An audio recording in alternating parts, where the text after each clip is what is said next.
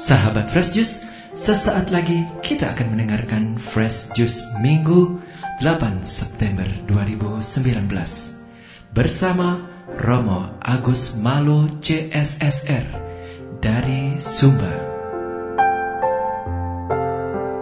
Semoga Fresh Juice yang kita dengarkan semakin menyejukkan dan menyegarkan jiwa kita. Selamat mendengarkan.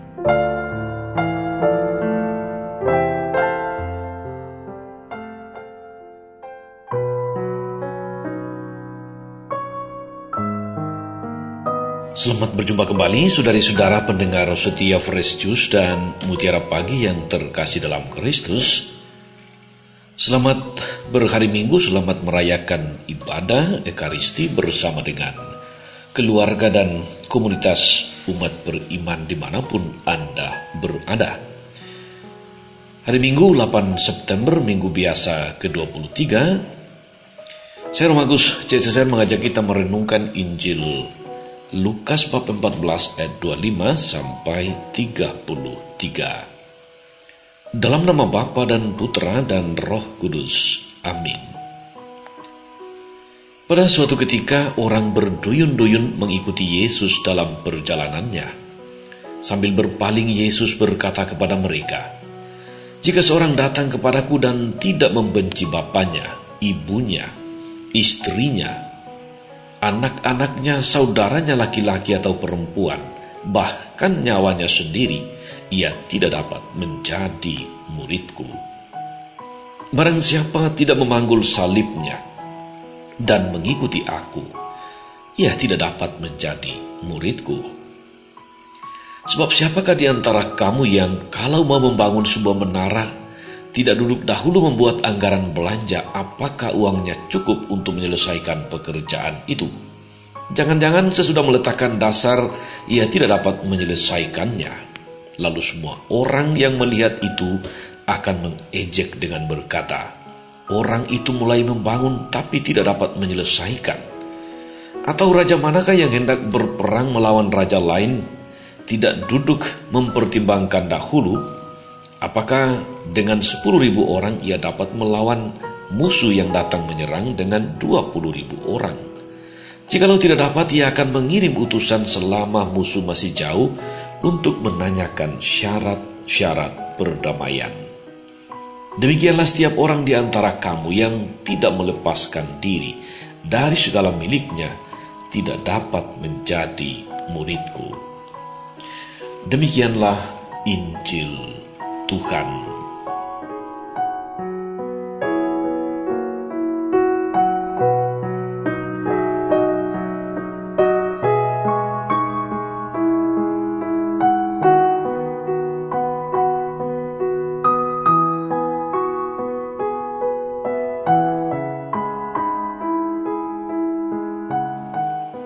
Bapak Ibu, saudari-saudara umat beriman terkasih dalam Tuhan kita Yesus Kristus.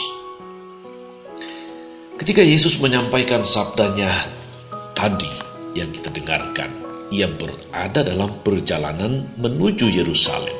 Dia diikuti oleh banyak orang yang berduyun-duyun, berbondong-bondong. Dalam konteks perjalanan itulah ia berbicara mengenai bagaimana menjadi murid, bagaimana menjadi pengikutnya. Ia memperingatkan mereka bahwa kebijaksanaan sejati terletak dalam keberanian untuk mengikutinya secara konsekuen. Kendati itu mengandung resiko, ada harga yang harus dibayar.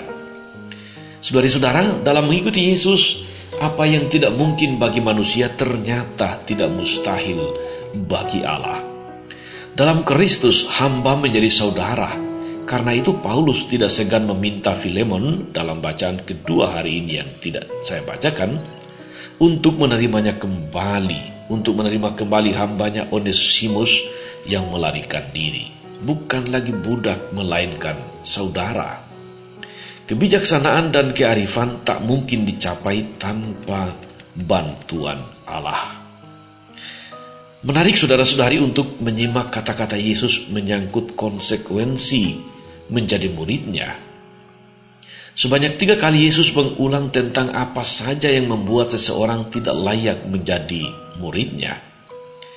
Biasanya kalau sesuatu itu diulang-ulang berarti adalah sesuatu yang sangat penting. Maka ada pengalaman ketika suatu ketika saya memberkati pengantin, saya berkhotbah tentang perkawinan yang tidak terceraikan dengan mengutip kata-kata Tuhan Yesus sendiri bahwa apa yang telah dipersatukan Allah tidak boleh diceraikan manusia. Lalu kemudian ada orang yang mengirim SMS kepada saya dengan nomor yang tidak saya ketahui siapa dan mengatakan bahwa tidak usah mengulang-ulang kata-kata Tuhan Yesus. Anak TK juga tahu. Anak TK juga tahu. Lalu saya membalas kepada dia. Apakah kalau Tuhan Yesus mengulang-ulang itu lalu itu salah? Yang saya mengerti adalah dalam teori retorika apa yang diulang-ulang itu adalah sesuatu yang penting. Apakah menurut Anda penegasan Yesus bahwa perkawinan itu yang sudah disatukan Allah tidak boleh diceraikan manusia bukan hal yang penting?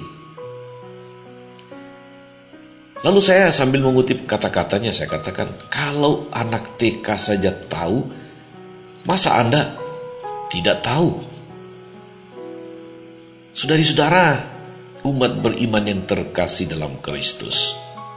Jika seseorang datang kepadaku dan ia tidak membenci bapaknya, ibunya, istrinya, anak-anaknya, saudaranya laki-laki atau perempuan, bahkan nyawanya sendiri, dia tidak dapat menjadi muridku.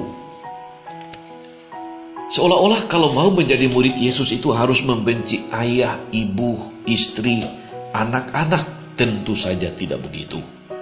Tak mungkin di satu pihak Tuhan Yesus begitu menekankan hukum kasih dan menentang, sorry, maksud saya dan menantang orang untuk membenci. Tak mungkin bertolak belakang. Sebenarnya para penafsir kitab suci mengatakan bahwa Yesus memakai gaya bahasa hiperbola untuk menekankan makna. Hal yang sama ketika Yesus mengatakan lebih mudah seekor unta masuk lubang jarum, atau jika ada yang tampar pipi kananmu, berikanlah juga pipi kirimu. Kalau matamu menyesatkan engkau, cungkillah. Kalau kaki atau tanganmu menyesatkan engkau, potonglah.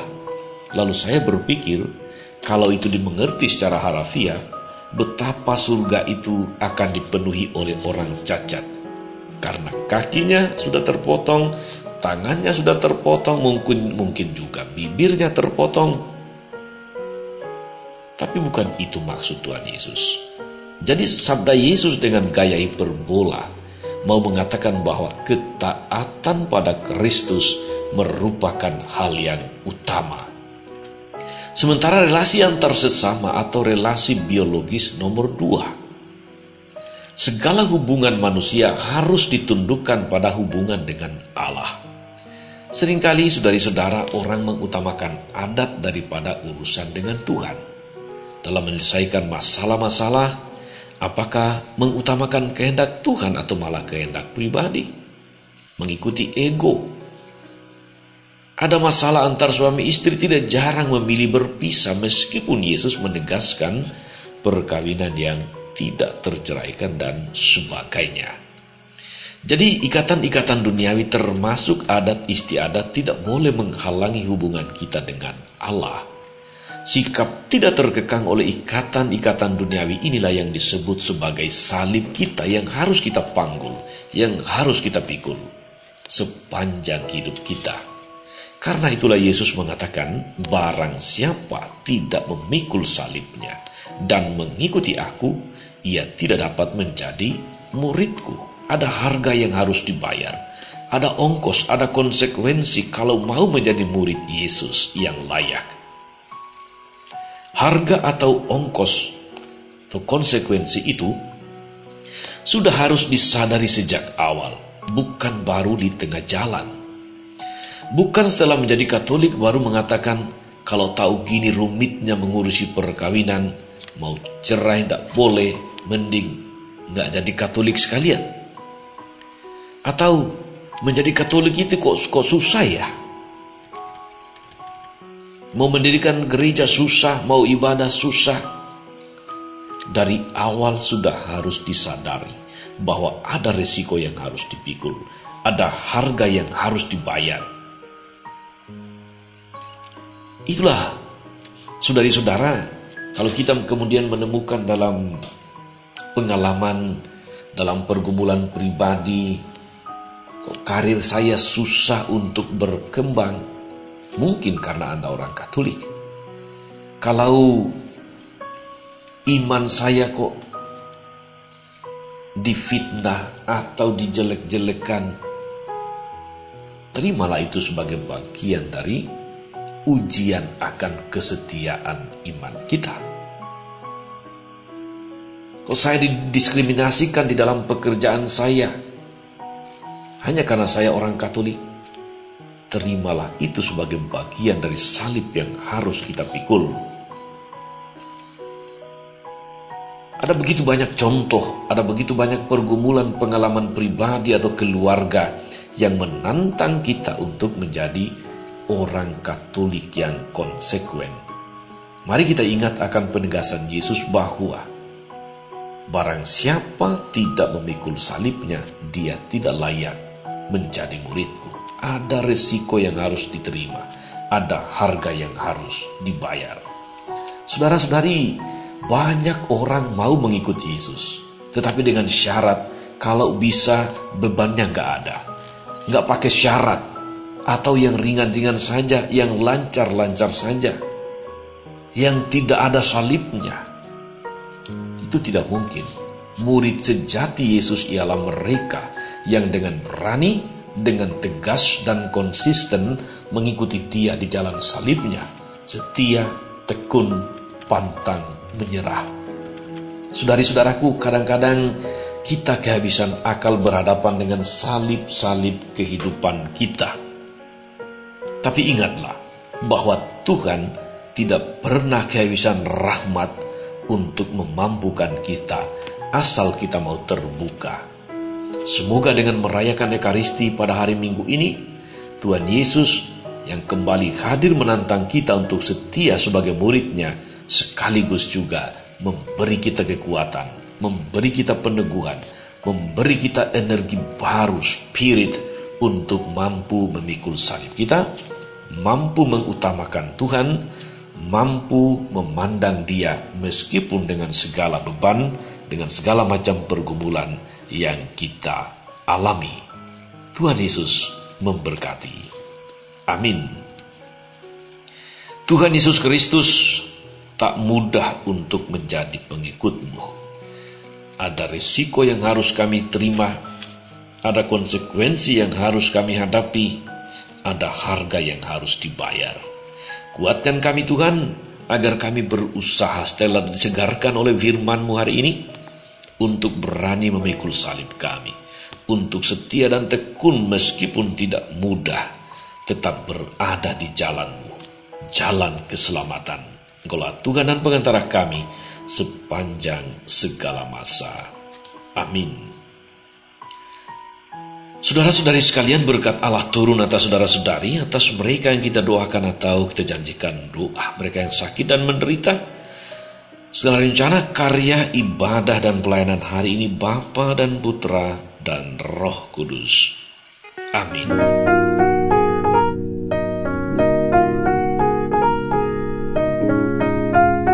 Sahabat Fresh Juice, kita baru saja mendengarkan Fresh Juice Minggu 8 September 2019. Saya Yofi Setiawan beserta segenap tim Fresh Juice mengucapkan terima kasih kepada Romo Agus Malu untuk renungannya pada hari ini. Sampai berjumpa kembali dalam Fresh Juice edisi selanjutnya.